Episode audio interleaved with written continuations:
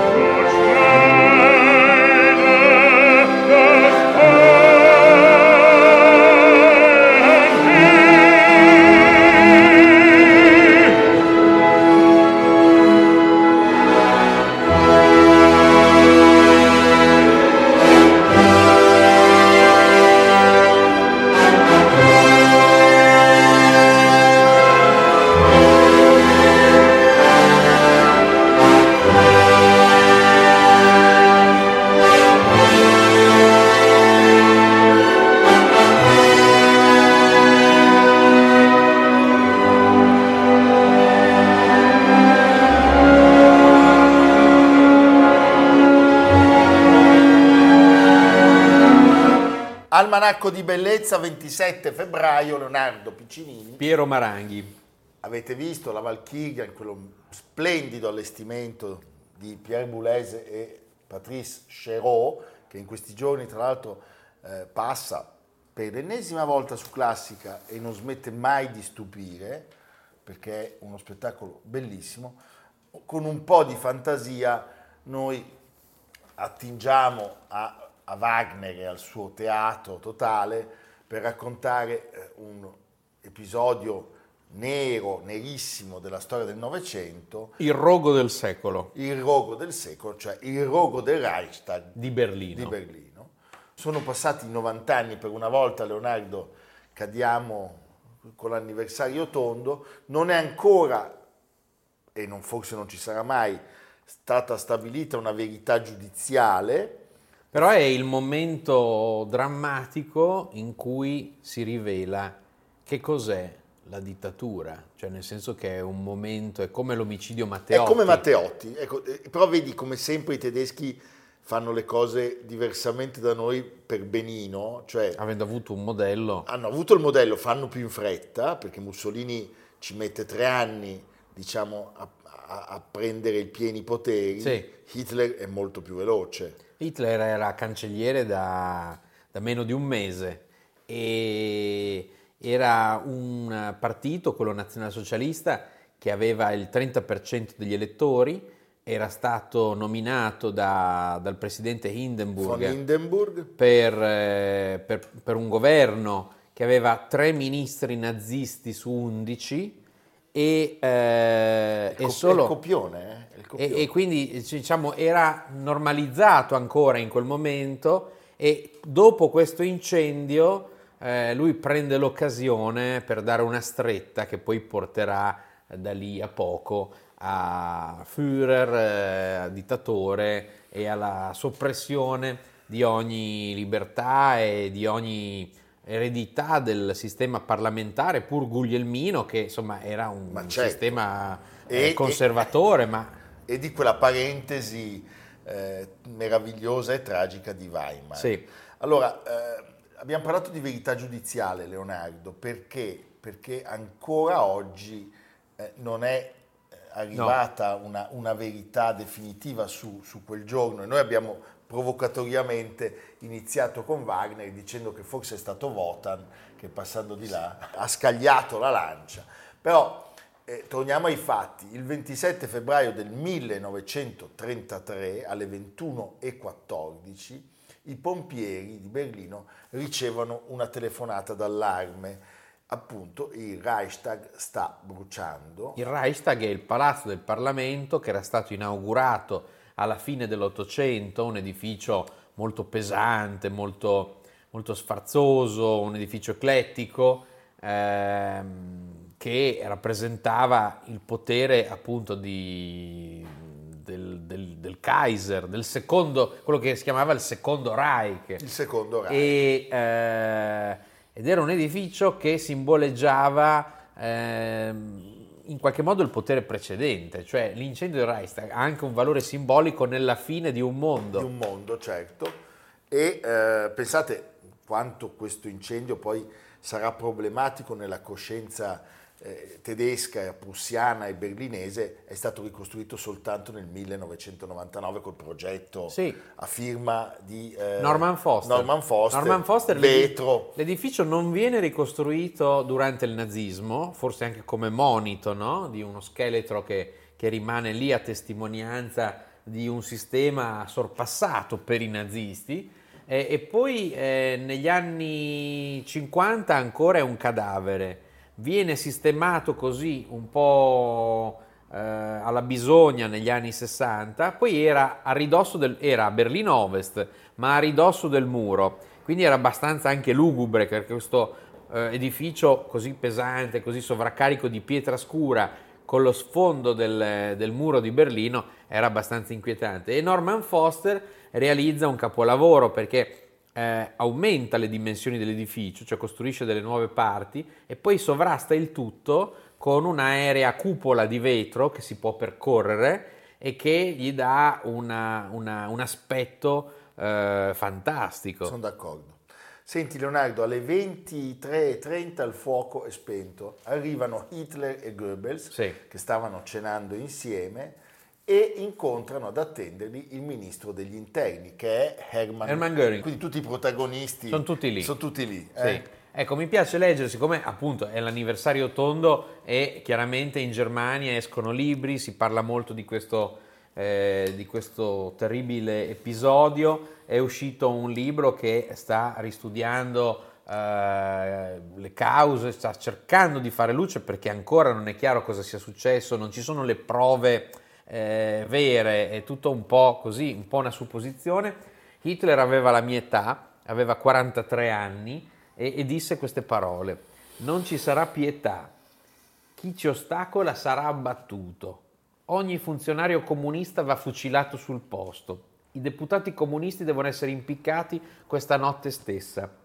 Così fu, scrive Paolo Valentino sul Corriere, migliaia di politici e militanti dell'opposizione non solo comunista, intellettuali e giornalisti vennero presi nella stessa notte dai loro letti, arrestati, deportati, rinchiusi in improvvisati campi di concentramento, torturati o semplicemente uccisi. Le liste le aveva già preparate da tempo il ministro degli interni della Prussia, Hermann Göring. Il giorno dopo sui muri di Berlino apparve la famosa ordinanza sull'incendio del Reichstag che sospendeva in un colpo solo tutte le libertà fondamentali, rafforzava le misure penali, liquidava il federalismo. Sarebbe rimasta in vigore fino alla caduta della dittatura hitleriana, quindi è qui è l'inizio, l'inizio, di tutto. Certo. E tra l'altro, ecco, ricordiamo che tutti vivono questo incendio capendo i più avveduti cosa stava per accadere. Penso a Bertolt Brecht, penso alla famiglia Mann che già si era allontanata e eh, se volete capire qual era l'atmosfera di quel periodo è appena uscito un libro bellissimo di Ove Wistock, febbraio 1933, L'inverno della letteratura, edito da Marsiglio, che mette insieme i fatti, le storie, i racconti di protagonisti del mondo culturale e insieme il clima che stava diventando insostenibile, insostenibile. Quando arrivano, Göring ha già il, il, lo zuccherino per il suo futuro Führer perché annuncia di aver arrestato un agitatore comunista olandese, Marinus van der Lubbe, che sarà poi il, un, povero solo, Cristo. un povero Cristo, perché eh, quest'uomo aveva anche un passato criminale come piromane.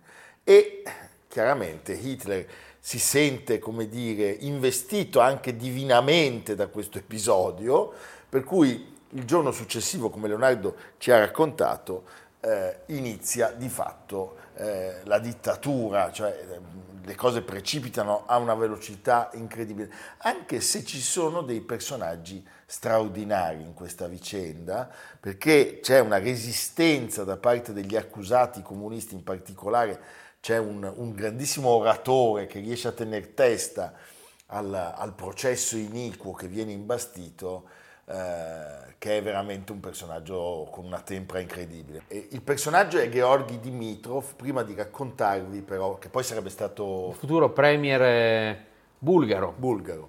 Allora, il 28 febbraio 1933 il decreto che viene emanato recita lecito porre limiti ai diritti di libertà personale, di libertà di espressione, compresa la libertà di stampa, di libertà di assembramento, di riservatezza, di corrispondenza, posta, telegrammi, telefonate, nonché disporre perquisizioni e confische e porre limiti ai diritti di proprietà.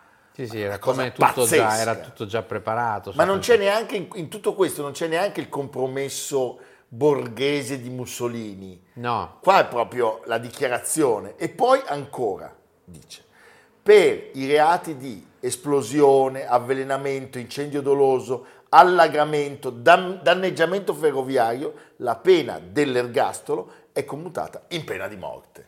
Sì, eh, la, cosa, la cosa drammatica è che siamo il 27 di febbraio, il 5 marzo verranno indette le elezioni il Partito Nazionale Socialista prenderà meno del previsto, sì. perché sull'onda di oggi si dice, ah, ah prenderà la mano. Prende sì, 43%. 43%.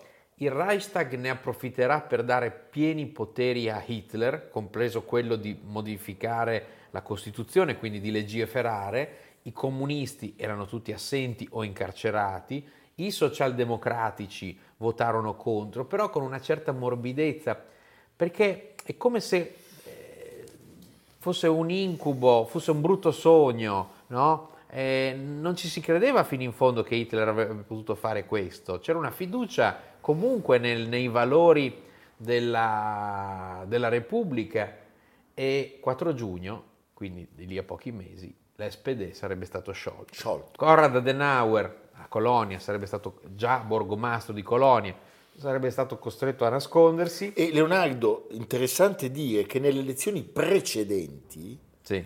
i comunisti avevano guadagnato sì. e i nazisti avevano perso. I nazisti erano passati dal 37% delle elezioni in cui diciamo, aveva vinto Hindenburg, perché Hitler si era candidato contro Hindenburg. Hindenburg aveva però raccolto attorno a sé anche la sinistra che dice pur di non far passare Hitler preferiamo il vecchio monarchico, generalone. generalone, eccetera. Quindi era passato dal 37 al 33%. Allora, vengono arrestati subito molti leader, tra cui il leader del Partito Comunista, il presidente, cioè Ernst Torgler, e inizia questo processo farsa dopo che il 7 marzo un gruppo di comunisti bulgari attivi in Germania, tra cui il comunista appunto Georgi Dimitrov, vengono arrestati con l'accusa di essere i mandanti dell'incendio. Il processo ai cinque imputati si apre a Lipsia il 21 settembre dello stesso anno e ci sono, pensate, 82 giornalisti stranieri, 12 tedeschi e la trasmissione viene trasmessa in diretta radiofonica, soltanto che accade una cosa, cioè, lasciami dire, non è un giudice a Berlino, ma c'è un imputato a Lipsia, perché la, l'abilità dialettica di questo Dimitrov eh, è straordinaria. Durante il primo interrogatorio lui con credibilità attacca le accuse, attacca la legittimità del, dell'arresto e addirittura fa perdere completamente il senno a, a, Göring, sì. perché Göring è lì davanti sì, sì. e a viso aperto il nazista va fuori dai gangheri e afferma il vostro partito è un partito di delinquenti che bisogna annientare. Cioè non riesce Beh, la verità è che se ci fossero stati più Dimitrov in Germania, la dittatura probabilmente non ce l'avrebbe fatta. È che c'è stata una sorta di shock. Nessuno pensava, erano tutti troppo amanti della democrazia sì, per sì essere pronti. ce l'avevano però. Per essere pronti a immaginare che qualcosa del genere potesse accadere. Pensa appunto alla SPD che dice sì, votiamo contro, però in fondo non succederà niente. Beh, ma come, come, dopo Matteotti le parole sì, sì. ai me di Benedetto Croce. Eh certo. Bisogna, che dice che bisogna andare avanti con Mussolini. Sì, sì, lo controlleremo. Eh. Senti Leonardo, pensate, non riescono a condannare i bulgari e l'unico povero Cristo erano stati ammazzati ma barbaramente altri, e il Van der Lubbe. alt- altri personaggi, ma nel processo viene solo condannato Van der Lubbe che viene ghigliottinato, il ghigliottinato il 10 gennaio del 34. a Lipsia e sempre Paolo Valentino sul Corriere dice che riaccendere la controversia è ora un libro di Ove Soukup, Certo. studioso che per anni ha fatto ricerche sull'incendio e ci sono tante testimonianze, non si giunge a una verità, perché per quello ci vorrà ancora forse del tempo, però ad esempio Hermann Göring nel 1946 in una conversazione con il procuratore del tribunale di Norimberga, Robert Kempner, disse che probabilmente le SA di Berlino, guidate da Karl Ernst, erano dietro l'incendio perché le SA si ponevano in una linea contro la normalizzazione, Sì. erano dei duri e puri, sarebbero stati eliminati nella notte dei lunghi coltelli. Terribile. E, eh, e quindi questa ribellione avrebbe probabilmente coinvolto questo giovane Bravo. poveretto squilibrato. Tant'è che, ma tant'è che ti confermo questa cosa perché a un certo punto un affidavit del 1955 eh, di Hans Martin Lennings, che era un membro dell'SA, è stato portato alla luce ed effettivamente Leonardo, le SA portano il povero Lubbe che viene prelevato e lo lasciano dentro, in mezzo al Reichstag che sta bruciando. Sì, una cosa teatrale.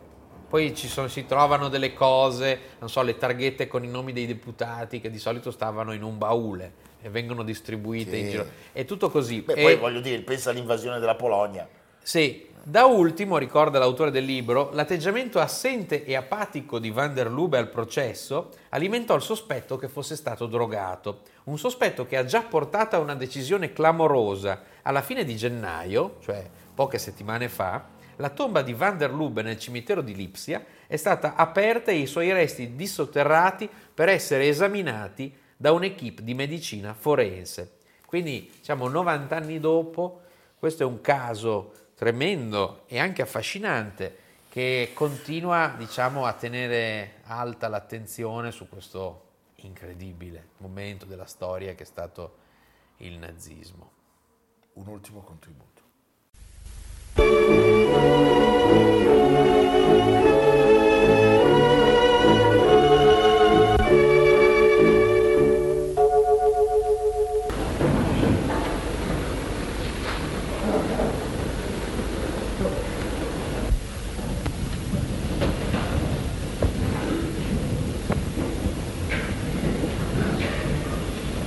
Ich eröffne die Hauptverhandlung in der Strafsache gegen den Maurer Marinus von der Lübbe. Von der Lübbe, von der Lübbe. Maurer Marinus. Der Angestellte Ernst Todler, früher Mitglied des Reichstages. Der Schriftsteller Georgi Dimitrov. Der Student Lager Popov. Der Schuhmacher Vassil Tanev.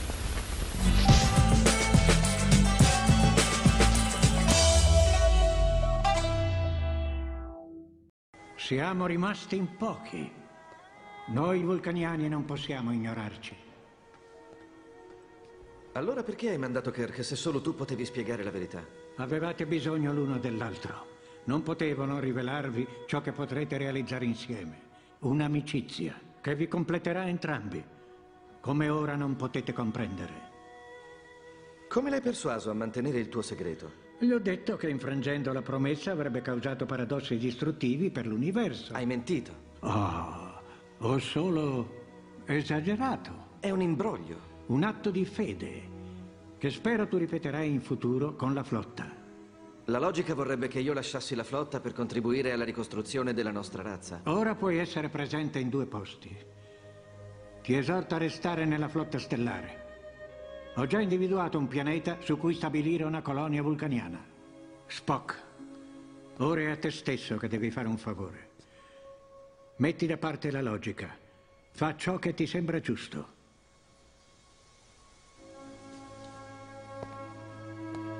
Poiché il mio consueto saluto suonerebbe troppo egoistico, dirò semplicemente buona fortuna.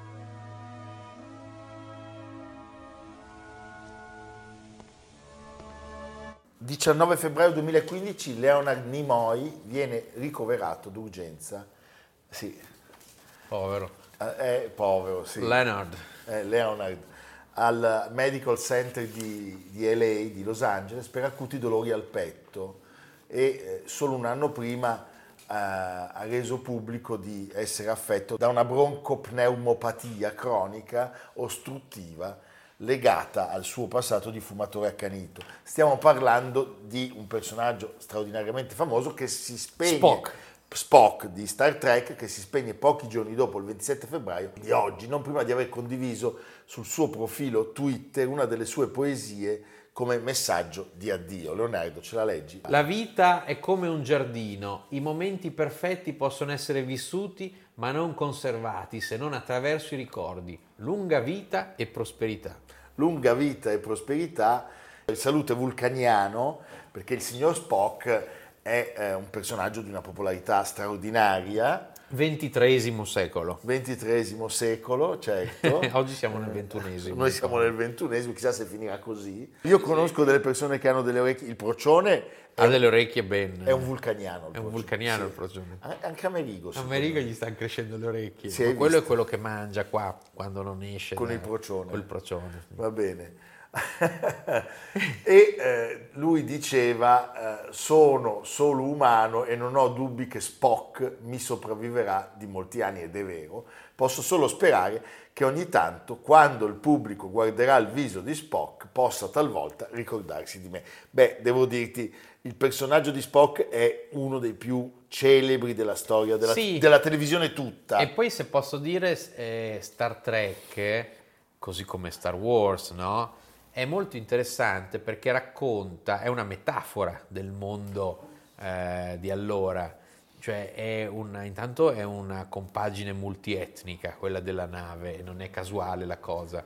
Poi c'è un mix tra fantascienza e western, perché si va allo alla scoperta di mondi sconosciuti e c'è il primo bacio, come si direbbe sbagliando, interrazziale Inter- i- i- tra, no, tra- intermondiale, intermondiale interuniversale. tra l'afroamericana e il capitano Kirk.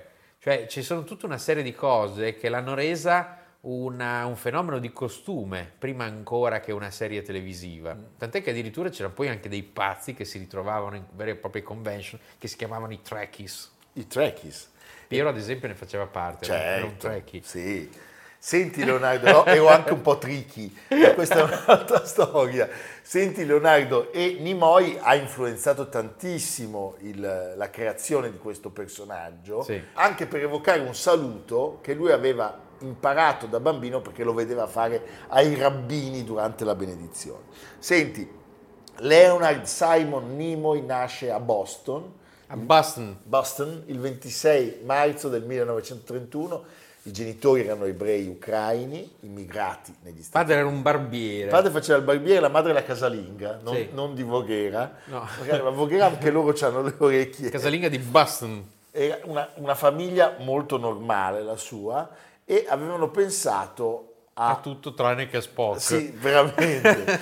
Però gli avevano, fa- gli avevano insegnato a, a suonare la, Ah. la fisarmonica, che bello. eh? È molto, fa molto ucraina la fisarmonica. Eh, certo. Il nonno, invece, che aveva una grande passione per il cinema, è, è decisivo nello spingere Leonard a intraprendere la carriera, la carriera attoriale e quando però lui deve constatare che un, un- un inconfondibile accento bostoniano e Che non anche- va bene. non va bene perché era troppo Com'è elegante l'accento bostoniano? beh i bostoniani Eh, il film di James Ivory eh? JFK. Sì, JFK, certo. però va bene. Trump no, No, Eh, ma non faceva l'attore, no, infatti. beh, tu- Trump un pochino sì. Sì. No, gli, gli preclude la fama, lui decide di specializzarsi in ruoli di supporto. Cioè lui fa sempre il figlio minore, educato a non fare ombra al primogenito, tutta questa cosa la porta anche nel cinema e lo spinge a diventare uno dei più importanti caratteristi della storia di Hollywood. E poi però viene fuori anche l'uomo rinascimentale, autodidatta, era un uomo curiosissimo, colto, capace di cantare, di fare fotografie, di scrivere testi. È, un- è veramente un personaggio particolarissimo. Ascoltiamolo. In the middle of the earth, in the land of Shire, lives a brave little hobbit whom we all admire. With his long wooden pipe, fuzzy woolly toes, he lives in a hobbit hole and everybody knows him. Bilbo, Bilbo Baggins, he's only three feet tall. Bilbo, Bilbo Baggins, the bravest little hobbit of them all.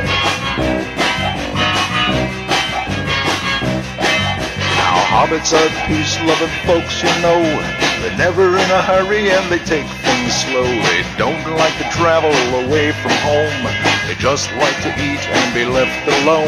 But one day Bilbo was asked to go on a big adventure to the caves below to help some dwarves get back their gold that was stolen by a dragon in the days of old. Bilbo, Bilbo Baggins, only three feet tall. Bilbo, Bilbo Baggins, the bravest little hobbit of them all. Fino al 65 la carriera non, non- non- non spicca al volo. E poi si decolla con l'Enterprise. No, sì, perché lui prima aveva lavorato in una serie western, Il Virginiano. Era uno dei mille attori Certo, minori. Dove tra l'altro aveva già incrociato alcuni degli attori che poi sarebbero emersi nella serie. Sì. E poi arriva il signore Roddenberry, scomparso nel 91, un ex pilota mh, di guerra eh, e eh, poliziotto, che fino ad allora era stato un autore televisivo di scarso successo e lui aveva proposto questa sua idea di una, di una serie di, di science fiction alla MGM che aveva rifiutato e poi Sì. passa alla NBC. NBC.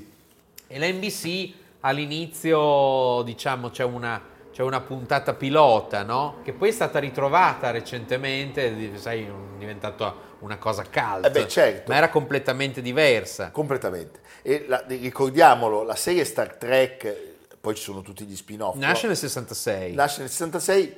Ma e- solo nel 1970 comincia a diventare molto famosa perché passa sulle tv locali che rimandano le vecchie le puntate. vecchie puntate che erano 79. Un po' come Twin Peaks, insomma, Sì, che che- ha avuto una seconda Beh, fortuna certo. ritornando tutte le puntate online. Nonostante le preoccupazioni della dirigenza sulla ricezione da parte del pubblico dell'aspetto satanico Il vulcaniano. del, signor- del vulcaniano, Sì, perché gli altri eh, sono sostanzialmente degli esseri umani, con tutte le loro debolezze, le loro passioni, il bacio, eccetera. Però è lui che fin da subito ottiene il maggior successo, cioè Sì. la serie di Star Trek deve a Spock moltissima della sua fortuna. Lui è come Piero, cioè è un essere senza sentimenti e le cui azioni sono dominate solo dalla logica. Ah no, pensavo io della fame. e francamente, scusate, ma se c'è uno senza sentimenti lo avete capito benissimo. Cioè, è il principino. È solo logica. Solo logica. Solo logica. Io invece bere, mangiare, eh, E fare, diciamo- fare del- e no, e diciamo fare dell'altro, va bene. Senti, è, eh, la, la vera, la vera ragione del suo grandissimo successo, lasciami dire, è che lui è un nerd di successo. E poi le orecchie anche. Eh, sì, e poi lui è l'unico... Con le eh, orecchie può dire ciò che vuole. sulla navetta, sull'Enterprise, lui è l'unico extraterrestre in mezzo a dei, a dei- a dei normalissimi terrestri. Esatto. C'è la, allora abbiamo il navigatore che è russo, il timoniere giapponese, il capomacchine scozzese, l'addetta alle comunicazioni afroamericana e piacente, che è quella con cui si scambia il bacio. Appunto siamo nel 1968, quindi è il primo bacio della storia non del cinema, ma della TV eh, interrazziale. Interrazziale. E l'anno prima c'era stato Indovina chi viene a cena, quindi è il momento, d'altra parte siamo nel 68, mica per caso. Mica per caso. Senti Leonardo, c'è un'altra serie che poi ha avuto uno straordinario successo anche al cinema, in cui lui è uno dei protagonisti. Eh, perché lui è un altro personaggio iconico della serie Missione Impossibile, l'incredibile Paris, ma non è certamente la stessa No. cosa. E poi, quando lui inizia anche lo studio della fotografia, eh, a un certo punto sembra aver abbandonato il cinema, ma nel 79 rientra con prepotenza nella- nel, nel mondo del cinema Ci sono i film, E ci sono la, i film. la serie La produce serie. poi una serie di film infiniti. alla ricerca di Spock, Sì. per esempio, eh, certo. che originalità. rotta verso la Terra, e poi fa anche il regista e firma un film di grandissimo successo, che era, uno spin- era un remake di un eh, film francese, Tre scapoli e un bebè. Ah, ecco. Con Tom Selleck, Magnum? PI. Magnum PI, Eh? tutto un mischione. lì. Il francese si intitolava Tre uomini e una culla. Sì. Senti, il miglior riassunto della vita e della carriera di Leonard Nimoy è quello rilasciato dal presidente Obama. Mister Obama. Mister Obama, come è bronzato? no, non è, questo è Berlusconi. Dopo la morte dell'attore. Molto prima che essere nerd fosse figo c'era Leonard Nimoy. E Leonard è stato per tutta la vita un amante delle arti e delle discipline umanistiche, un sostenitore delle scienze, generoso con il suo talento e il suo tempo. E naturalmente Leonard era Spock, raffinato, logico, equilibrato e con grandi orecchie, il centro della visione ottimistica e inclusiva di Star Trek del futuro dell'umanità. Siamo un po' Walter Veltroni anche. sì, ecco. No, povero, povero Obama, non fagli anche questo. Prego la regia. Quel Jim Kirk troverà qualche cambiamento, se conosco ancora bene il signor Spack. Jim a me piaceva di più con la barba. Gli conferiva carattere. Naturalmente qualunque cambiamento lo migliorerebbe.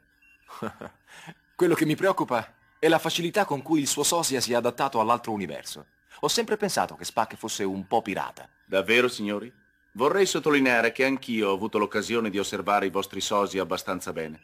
Essi erano brutali, selvaggi, privi di scrupoli, incivili, traditori.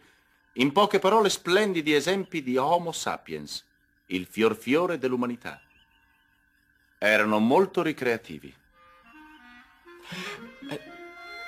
Ho l'impressione che siamo stati insultati. Direi di sì. Il libro è qua.